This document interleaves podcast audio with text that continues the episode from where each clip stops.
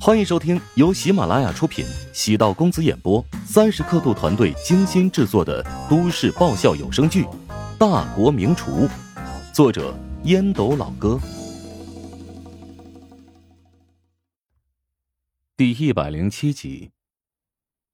见他面部表情紧绷，不思作为，陶如雪感觉鼻子发酸。我对自己的身体很清楚，吃点药就好了。感冒发烧也不可能眨眼就见效啊，肯定需要一个过程。我现在感觉比之前好很多了，夜里出了一身汗，感觉有点力气了。乔治知道陶如雪嘴巴硬，不肯轻易认输。哎，我还是带你去医院吧。你这个样子，我可不放心将你一个人丢在家里。陶如雪知道他性格倔强，在他认为对的事情上绝对不妥协。这一点跟自己倒是很相似，轻轻的掐了一下乔治的胳膊。你总得让我换一身衣服吧？我现在这个样子能出去见人吗？乔治微微一怔，陶如雪穿着一身睡衣，虽然还是很厚实，但没人会在家里睡觉会穿内衣。挂空档的确不适合去医院。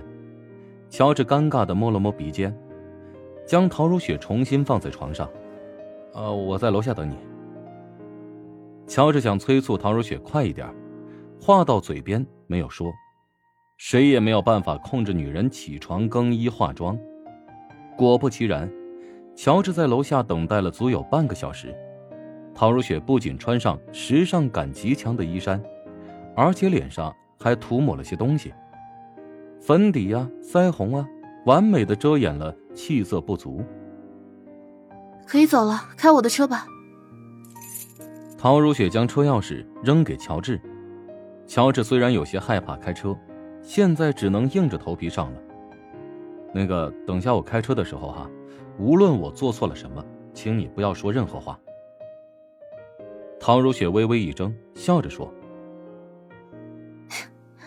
怎么，怕我打击你？”倒不是怕你打击我，而是会，就是你怕你影响我开车的心情，小心我把油门当刹车，到时候你就哭去吧。你呀，放松一点，只要不弄出人命都不算大事。陶如雪感觉到乔治的内强中干，鼓励道：“一个大老爷们儿开车竟然畏畏缩缩，让陶如雪感觉特别有趣。原来你也有弱点。”你不是平时特别厉害吗？陶如雪的心情反而变得轻松起来。想让女人高兴起来的理由，绝大多数时候都很微不足道。如果不是因为陶如雪的病情看上去很严重，乔治绝对不会碰陶如雪的红色宝马。他生疏的将轿车发动，以不超过六十码的速度穿街走巷，多次急刹或者踩油门过急。陶如雪遵守承诺，始终保持一言不发，终于抵达省人民医院。乔治下车之后，才发现自己浑身大汗，比陶如雪看上去还像个高烧的病人。陶如雪的精神状态看似不错，也不说话，一味的冲着他笑，弄得他颇不自在。笑容藏有幸福，让乔治释然。与陶如雪相处这么久。两人的关系在不断的进步，他总有一天应该会完全接纳自己。导医台分诊，付费窗口挂号，拿病历之后再等待排号。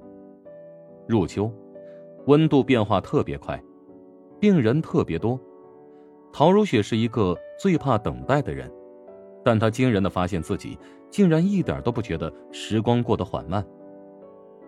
乔治担心陶如雪会饿。主动要求去食堂给陶如雪买点早餐，陶如雪摇头拒绝。我真的不饿，如果你饿的话，你自己去吃。乔治只能作罢，暗存，这姑奶奶还真是难对付。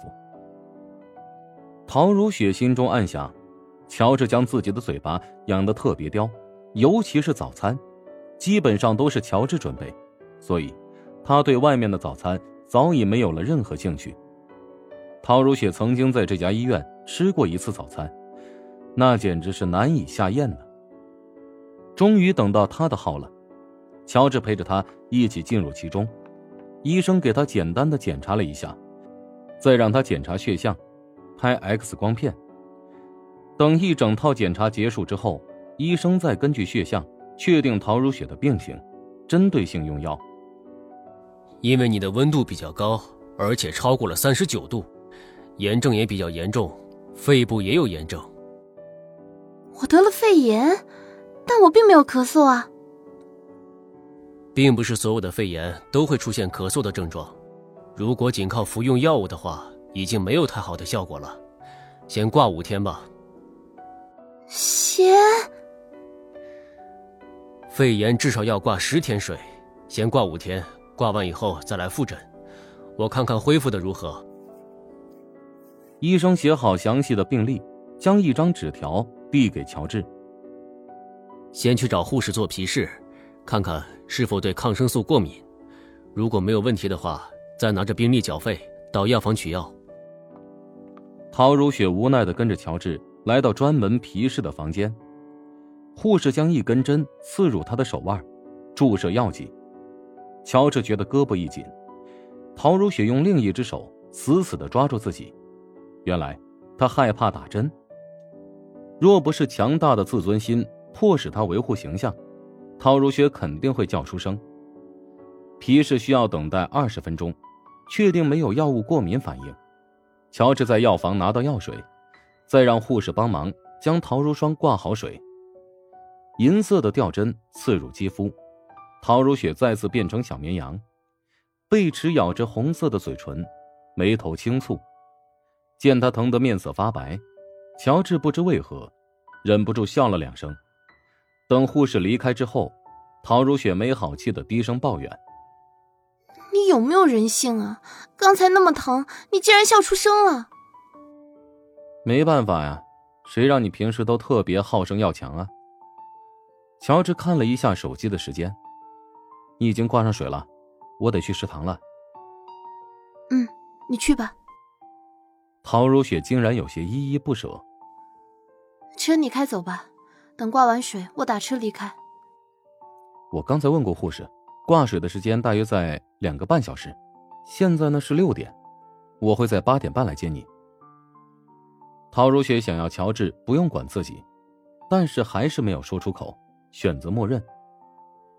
人在生病的时候会特别脆弱，神经会特别敏感，对自己一点好也会铭记在心。陶如雪努力想告诉自己，乔治现在对自己的温暖其实就是毒药，但她还是忍不住往肚里咽，甘之如饴。等乔治离开，陶如雪。竟然还有些不舍。这个混蛋，为了所谓的工作，将我孤零零的扔在这里两个多小时。旁边是一个老太太，见陶如雪不仅好看，而且还很眼熟，主动问道：“刚才那个是你男朋友？”“是我，是我老公。”“哎呦，是吗？”我还以为啊，你们是热恋的男女朋友呢。看得出来，你老公特别宠你。他都忙着去上班了。唐如雪下意识的脱口而出，像个怨妇，没想到自己会因此碎碎念。男人有男人的苦衷，他不仅要关心你，还得赚钱养家糊口。那如果不努力的话，等被社会淘汰。你只会看不起他，他也会失去你。我正是觉得他坚持去工作，觉得呀，他特别宠你。